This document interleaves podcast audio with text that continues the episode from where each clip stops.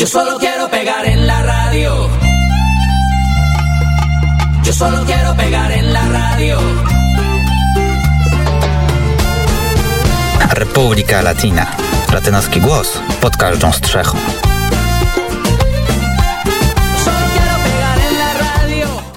I mój buenas tardes roześmiany Zbyszek Dąbrowski. Nie wiem dlaczego, ale to chyba nie jest spowodowane informacjami, jakie przygotował dla słuchaczy Radia Wnet. No informacje raczej nie są wesołe. E, informacje są po prostu życiem, proszę Państwa i tematów jest oczywiście bardzo wiele.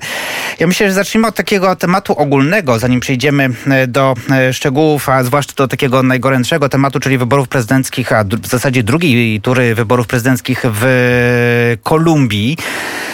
E, ogólna taka jest, że Ameryka Łacińska może stać się morzem spokoju, którego potrzebują inwestycje w czasie globalnych zawirowań, zarówno w celu rozwiązania problemów z zaopatrzeniem, jak i przeniesienia działalności z innych szerokości geograficznych. To nie jest moje zdanie, takie zdanie powiedział e, prezes Międzyamerykańskiego Banku Rozwoju, czyli BID, e,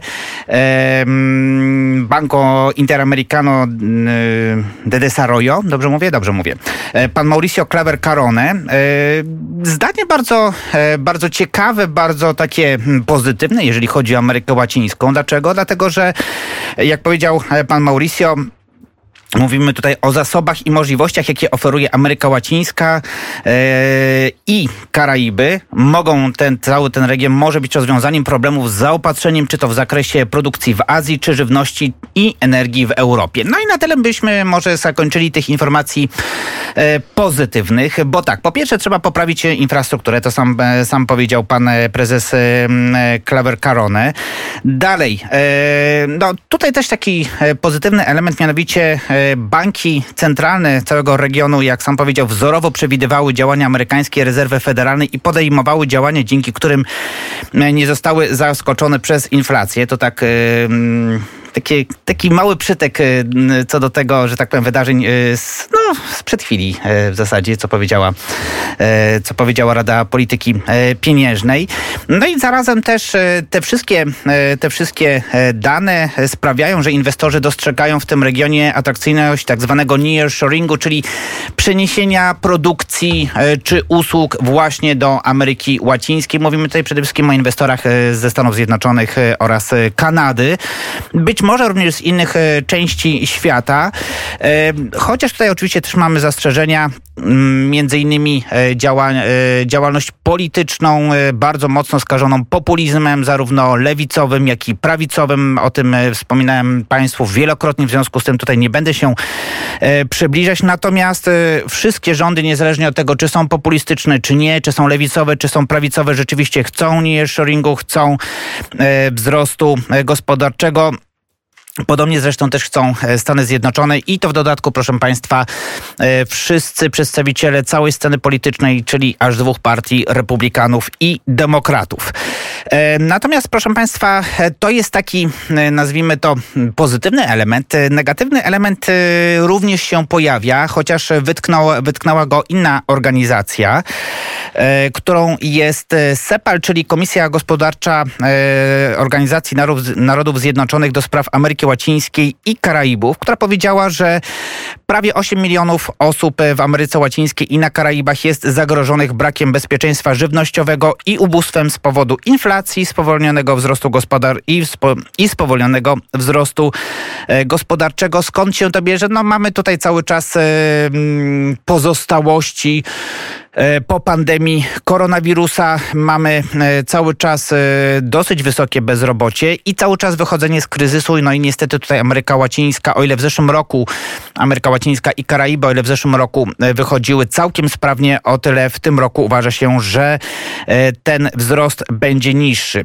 Czym jest brak bezpieczeństwa żywnościowego? Jak mówi Organizacja Narodów Zjednoczonych do spraw wyżywienia i rolnictwa, czyli FAO, oznacza to, że dana osoba jest zagrożona brakiem dostępu do wystarczającej ilości bezpiecznej bezpiecznej i pożywnej żywności, która zaspokajałaby jej dzienne zapotrzebowanie na energię i spełniała e, preferencje żywieniowe pozwalając prowadzić aktywne i zdrowe życie.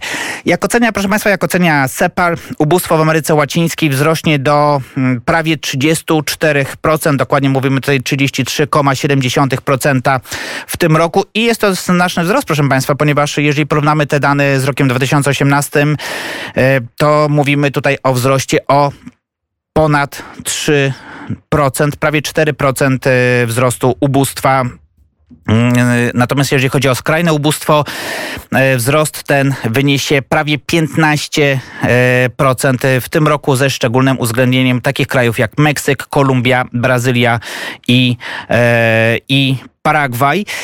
Nieco lepsza sytuacja jest na Karaibach. Te kraje odnotowują znacznie wyższy wzrost gospodarczy. Zwłaszcza tutaj warto wspomnieć o takich krajach jak Gujana czy St. Lucia, gdzie e, te, mm, ten wzrost jest dwucyfrowy. E, no i jeszcze dalej, e, jak stwierdza EKLAK, wzrost ubóstwa odzwierciedla gwałtowny wzrost cen żywności. Poziomy te są znacznie wyższe niż te obserwowane przed, pan, przed pandemią i oznaczają kolejne niepowodzenie w walce z ubóstwem.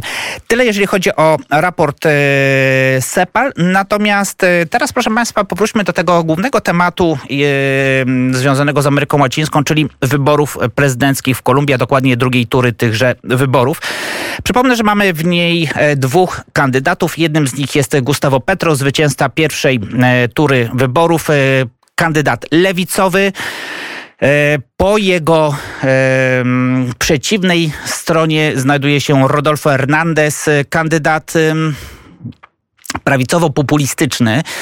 Mm, kandydat, y, którego sylwetkę troszkę przypominę, y, przedstawiłem Państwu tydzień temu. Kandydat, który mm, no, z jednej strony można powiedzieć jest y, kandydatem dosyć pozytywnym, bo mówi tutaj chociażby o obniżeniu podatków, o rozruszeniu gospodarki.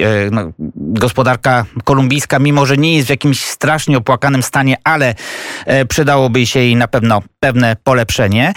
Z drugiej strony jest to kandydat, który mówi na przykład o tym, że kobiety powinny zostać w domach, e, powinny zajmować się rodziną, a na pewno nie karierą zawodową. Kandydat, który przypomnę też wymsknęło mu się, że podziwia Adolfa Hitlera, potem, e, potem e, twierdził, że on wcale nie podziwiał Adolfa Hitlera, tylko chodziło mu o Alberta Einsteina. E, kandydat, który mówi o e, wyplenieniu korupcji. Bardzo słuszna, bardzo słuszny argument polityczny, bo korupcja w Ameryce Łacińskiej to jest jeden z głównych, z głównych problemów z jakimi boryka się większość państw tego regionu ale też kandydat, który mówi o tej walce e, ze złodziejami, oszustami i tak dalej, no generalnie przedstawia troszkę w sposób bardzo mocno negatywny całą sytuację. No i proszę Państwa, e, na e, niecałe dwa tygodnie przed wyborami sytuacja jest bardzo niejasna. Dlatego, że jeżeli sobie spojrzymy na sondaże, one są publikowane niemal codziennie, no to możemy zobaczyć tak, że kandydaci idą łeb w łeb.